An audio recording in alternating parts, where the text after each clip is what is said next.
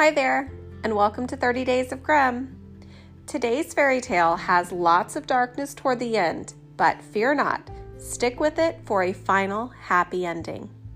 Episode 4 is Faithful John.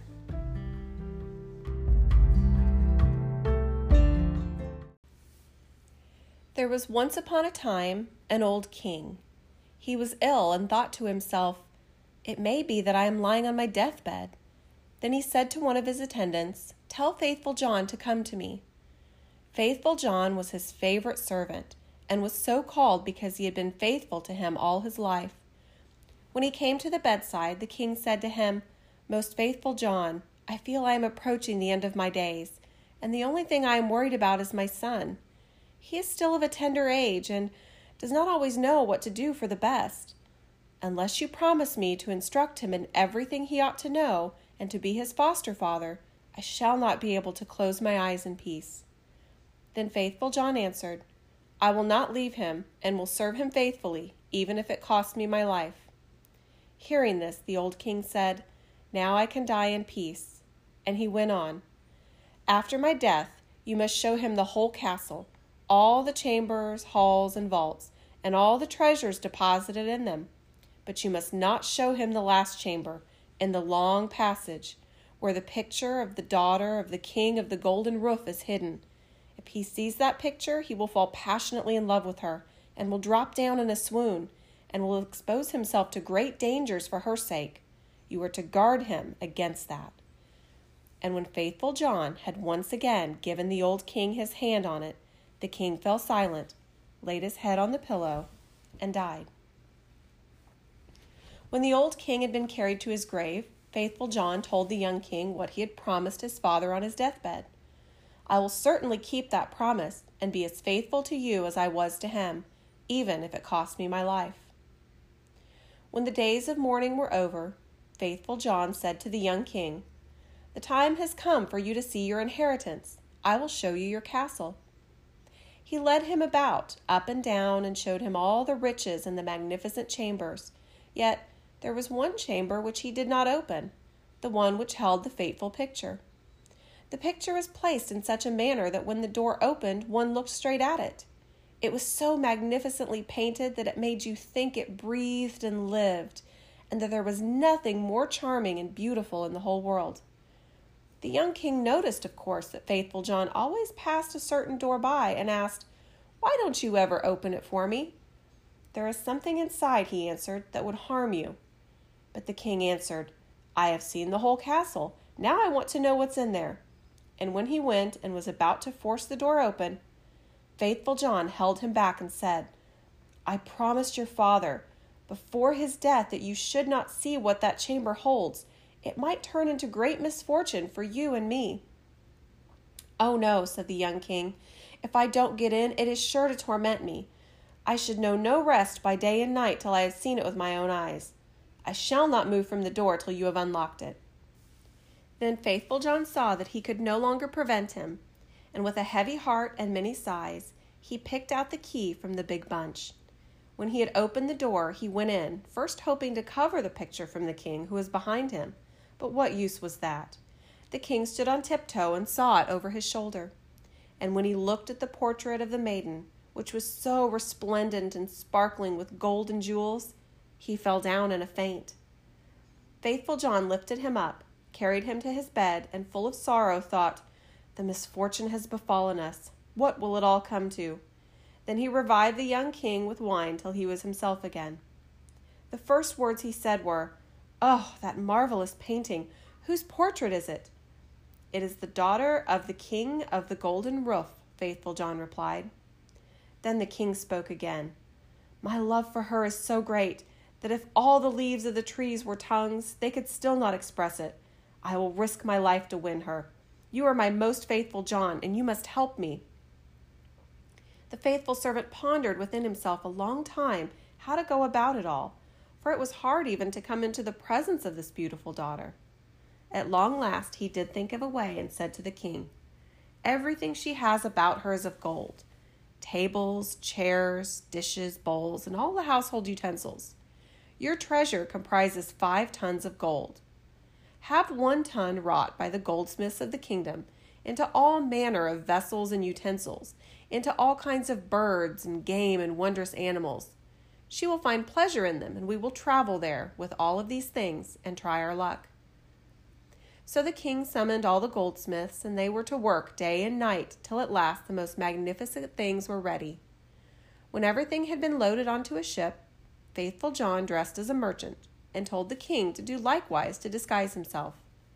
Then they sailed across the sea and sailed till they arrived in the city where the daughter of the king of the golden roof dwelt. Faithful John bade the king stay behind aboard the ship and to wait for him. Perhaps I shall bring the princess back with me, he said.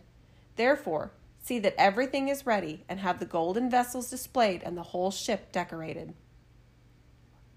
Then he gathered up all kinds of gold things in his apron, went on land, and straight to the royal palace. When he reached the palace courtyard, a pretty girl was standing by the well. She had two gold buckets in her hands and was drawing water. She was just about to carry away the sparkling water when she turned around and saw the stranger and asked who he was. I am a merchant, he replied. He opened his apron and let her look in. Oh, what beautiful gold things! she cried. She put her buckets down and looked at the things one after the other. The princess must see these. She is so delighted by such gold things that she will buy them all from you. She took him by the hand and led him upstairs, for she was the princess's chambermaid.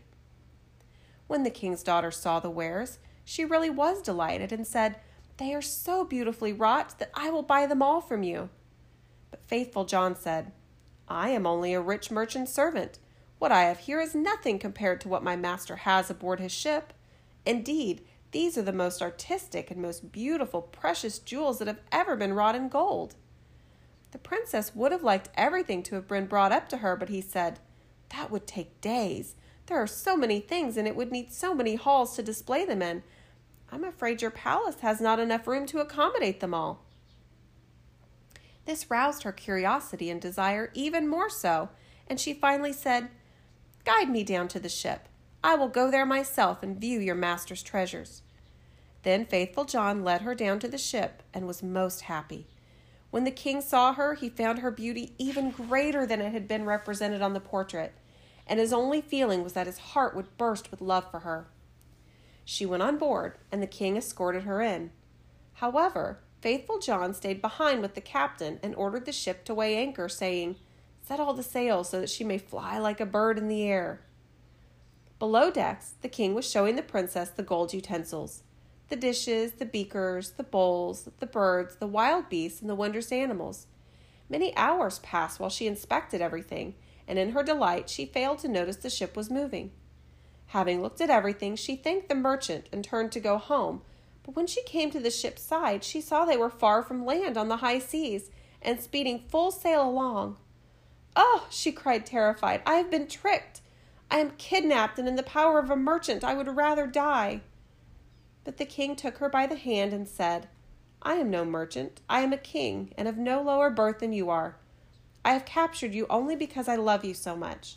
The first time I saw your portrait in my castle, I fell to the ground in a swoon. When the daughter of the king of the golden roof heard this, she was comforted, and her heart inclined toward him, so she willingly consented to become his wife. But it so happened that while they were on the high seas, faithful John, who was sitting near the bow of the ship playing a tune, suddenly saw three sea birds flying through the air toward the vessel. He stopped playing and listened to what they were saying to one another, for he well understood their speech. One of them cried, Yes, he is bringing home the daughter of the king of the golden roof. Ah, answered the second, but he has not got her home yet. Well, he has her, hasn't he? cried the third. She is sitting beside him in the ship. Then the first seabird cried again. When they come ashore, a chestnut horse as red as a fox will gallop up to meet them. The king will want to mount it, and if he does, it will spring away with him in the air, and he shall never see his maiden again. The second bird said, Can nobody rescue him? Oh, yes, said the first. If someone else quickly mounts it, takes out the gun that is sure to be in the saddle, and shoots the horse dead, the young king will be saved. But who knows that? And if anyone knows and tells it to him, he will be turned to stone from his toes to his knees. Then the second seabird said, I know still more. Even if the horse is killed, the young king will not keep his bride. When they enter the castle together, there will be a bridal shirt ready on a table, and it will look as if it was woven of gold and silver. It is nothing but sulfur and pitch. If he puts it on, it will burn him to the very bone and marrow. The third asked, Is there no way at all of rescuing him? Oh, yes, there is, answered the second. If someone gets a hold of the shirt with gloves and throws it into the fire so it burns up, then the young king will be saved. But what's the use? Whoever knows this and tells him will turn to stone from his knees to his heart. Then the third seabird spoke, saying, I know still more. Even if the bridal shirt is burned up, the young king will not have his bride. After the wedding, when the ball begins and the young queen is dancing, she will suddenly turn pale and fall down as if dead. And unless someone lifts her up and draws three drops of blood from near her heart and spits them out again, she will die. But if anyone knows this, discloses it, his whole body will be turned to stone from head to foot. Faithful John had understood everything, but at that moment he became quiet and sad. If he was to conceal what he had just heard to his master, the latter would suffer misfortune, and if he were to reveal it to him, he himself would have to sacrifice his life. In the end, however, he said to himself, I shall save my master, even if it cost me my life. Now, when they landed, everything happened as the seabirds had foretold. A magnificent chestnut horse, as red as a fox, came springing up. Come on, said the king, and he was about to mount it. He shall carry me to the castle. But faithful John was quicker, swung up on the horse, drew the gun from the saddle, and shot the chestnut dead. The other servants, who were none too fond of faithful John, cried, What a shame to kill such a fine animal that was to have carried the king to the castle! But the king said, Be quiet and leave him alone. He is my most, most faithful John. Who knows what it may be good for? They went into the castle, and there in the hall was a table, and the perfectly wrought bridal shirt lay upon it, looking no less than if it were made of gold and silver. The young king came to it and was on the point of taking hold of it when faithful John pushed him aside, seized it with gloves on, and carried it quickly to the fireplace. There he let it burn up. Once again the other servants began to murmur, Lo and behold, now he is even burning the king's bridal shirt. But the young king said, Who knows what it may be good for? Leave him alone. He is my most, most faithful John. The wedding was celebrated. The ball began, and the bride began dancing. Faithful John was on the lookout and kept an eye on her face. All of a sudden she turned pale and fell to the ground as if dead. He quickly rushed up, lifted her, and carried her into a chamber. There he laid her down, knelt, and took three drops of blood from near her heart and spat them out. At once she breathed again and recovered. But the young king witnessed all of this and did not know why faithful John had done it. It made him angry, and he cried out, off with him to the dungeon. The next morning, faithful John was condemned to death, and he was led to the gallows.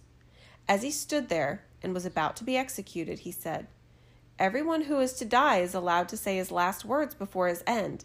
May I also have this right? Yes, answered the king, the privilege shall be granted to you.